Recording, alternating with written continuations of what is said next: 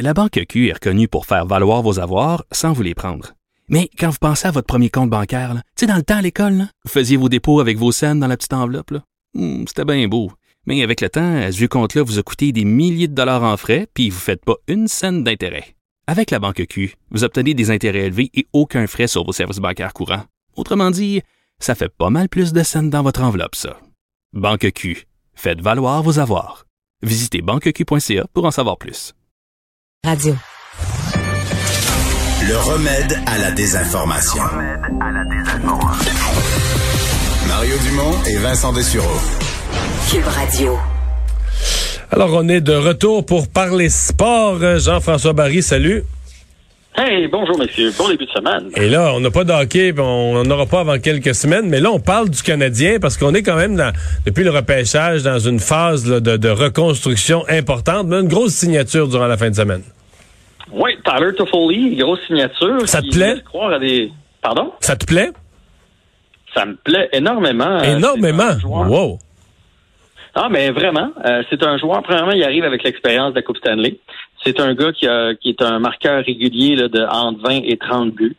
Euh, c'est un gars, mine de rien, qui est excellent aussi en désavantage numérique et c'est un scoreur. Dans les statistiques avancées, euh, bon, certains y croient, certains y croient pas, là, mais une statistique qui ne ment pas pour lui, c'est qu'il n'y a pas besoin de 50 chances. Là. Il y a des matchs, des fois, on le voit pas toujours, mais il finit par en mettre une dedans. Et ça, on va se le dire, là, c'est quelque chose qu'on avait besoin chez le Canadien de Montréal. T'es pas d'accord avec ça? Ben ouais, je suis d'accord avec ça. je, je souris passer à Lekonen. Lui, ça y prend. Lui, pour faire un but, ça y prend 25 bonnes chances, le but vide, le gardien couché. Puis à un moment donné, il finit par la mettre une dedans. oui.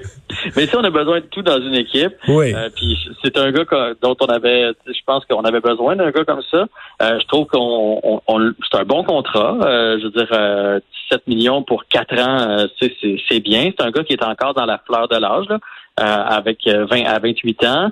Euh, puis tu sais, on a parlé souvent ensemble du gap entre les jeunes, les KK, Suzuki, et les plus vieux, Weber et Price. Puis je disais toujours, il n'y a rien entre les deux. C'est bizarre, il n'y a rien entre les deux. Et puis là, ben d'un seul coup, on vient d'aller chercher Josh Anderson et Tyler Toffoli. Euh, en tout cas, aujourd'hui, Marc Bergevin, lui, est très, très heureux. Il a parlé aux médias. dans le fond, il y avait quatre cases qu'il voulait remplir. Un gardien substitut, un défenseur gaucher et un attaquant de puissance et un marqueur. Et il est allé chercher les quatre cette année. Ça fait longtemps, honnêtement, qu'on n'a pas vu Marc Bergevin aussi actif, sentir qu'on a une équipe qui veut aller jusqu'au bout. C'est une bonne nouvelle. Quant à Toffoli, ben lui, il a dit euh, Je suis heureux de me joindre avec aux Canadiens. On sent qu'il a beaucoup fait confiance à son agent Pat Brisson. C'est un gros marché. Il est heureux de s'en venir à Montréal. Et la bonne nouvelle, euh, il peut jouer à droite, mais bon, on a déjà Anderson et Gallagher à droite, mais il a dit j'ai déjà joué à gauche aussi et je me sens confortable à jouer de ce côté-là aussi. Fait que c'est, tu sais, des fois dans une saison, là, blessé d'un côté ou de l'autre, c'est un gars qu'on peut promener. Mais là, je lisais euh, les experts disent là, faut faire un petit peu de place sur la masse salariale.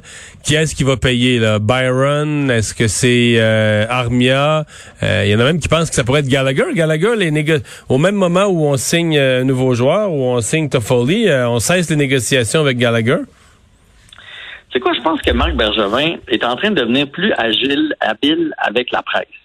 En fin de semaine, il a laissé miroiter euh, Taylor Hall et je pense même que peut-être du, côté de Toffoli, on s'est dit, Colin, le Canadien est à la course à Taylor Hall et finalement, il n'était même pas dans, le coup pour Taylor Hall et il négociait déjà avec le camp Toffoli.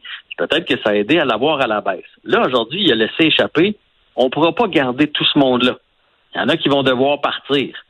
Fait que là, si tu es Brendan Gallagher ou un autre joueur qui veut signer l'année prochaine, tu fais Colin Là, l'équipe s'en vient bonne. Ça fait longtemps qu'on n'a pas eu ça. Je peux jouer pour une équipe gagnante, mais il n'y a plus de sous disponibles. Peut-être que les joueurs vont accepter un petit peu moins d'argent. Là. Je parle pas la moitié du salaire, mais des fois un 500 000 euh, que tu laisses à la table ou, juste arranger le contrat différemment, l'extensionner sur plus de saisons. Mais bref, Dano Gallagher, c'est pas fait leur négociation. Tatar, Armia, Wheel, si j'étais dans leur culotte, eux autres, c'est leur dernière année, euh, je, je, commençais à, peut-être penser à vendre ma maison parce que je suis pas certain qu'ils en ont pour longtemps. Et concernant ce que tu avançais, c'est Pierre Lebrun qui a, qui a, dit aujourd'hui que les pourparlers avec Gallagher étaient rompus.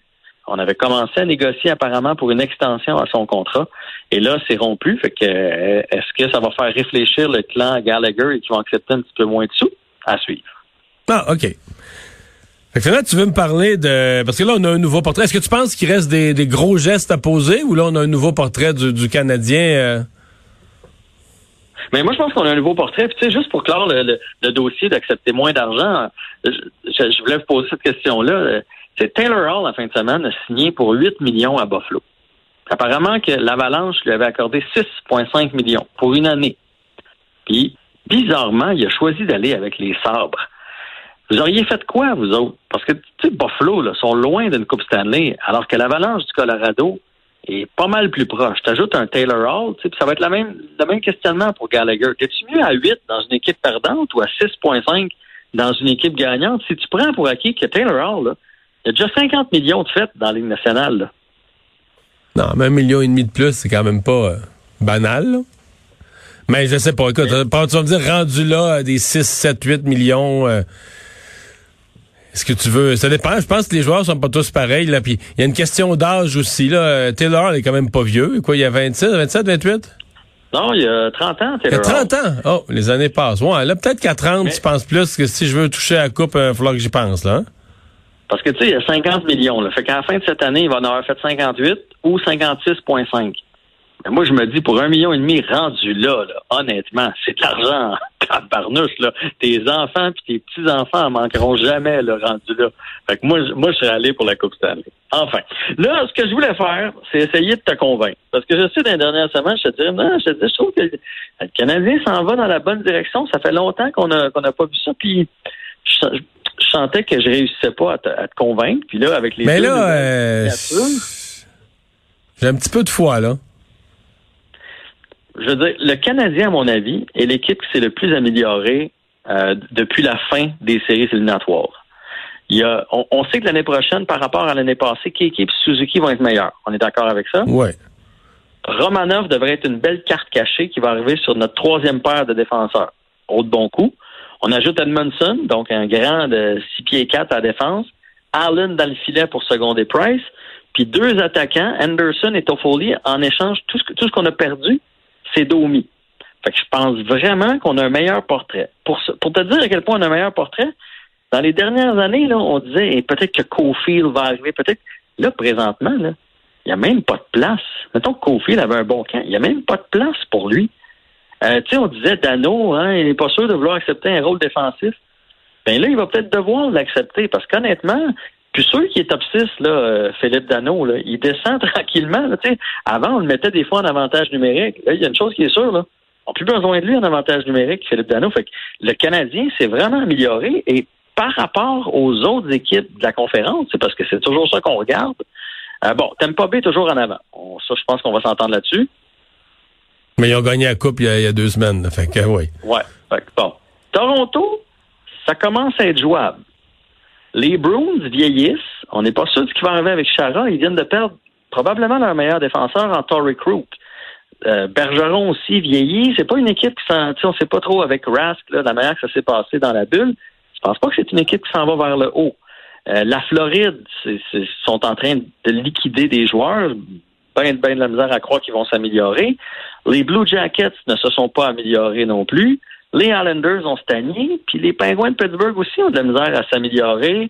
Viennent de perdre un de leurs deux gardiens. L'équipe est vieillissante, fait que je, je, je, il me semble que le, le, vraiment le Canadien est en bonne position. Je ne dis pas qu'ils vont gagner la Coupe Stanley, là, mais est en bonne position pour se classer, euh, disons, aisément en série, là, en étant 5, 6e, peut-être même septième, mais, mais en économisant Price dans les derniers mille. Tu sais, être, une équipe qui, de, soir après soir, qu'on se ferme pas les yeux en faisant Ah mon Dieu, on joue contre Toronto, on va en manger une. Non, non. Tu sais, qu'on se présente et qu'on fasse on est capable de tenir notre bout. Puis ça, je trouve que c'est une bonne nouvelle. Je sais pas si j'ai réussi à te convaincre, mais il me semble que ça, ça donne le goût que l'hockey commence. Bon. Ben non, c'est encourageant. On veut avoir une bonne équipe. Au moins être compétitif. Tu gagnes pas tous les soirs, mais je veux dire, être éliminé, euh, j'allais dire être éliminé au jour de l'an. Cette année, la saison sera pas commencée au jour de l'an. Qu'est-ce qui va arriver avec cette saison-là? Ça reste un mystère pour moi. là. Ça, c'est le plus gros doute. Puis aujourd'hui, tu vois, je lisais un blog justement là-dessus parce qu'il y en a, il y a toujours des gens pour voir le côté négatif d'une transaction. Puis tu vois, je lisais justement un blog où ça disait que peut-être Marc Bergevin avait choisi la mauvaise saison pour y aller all-in.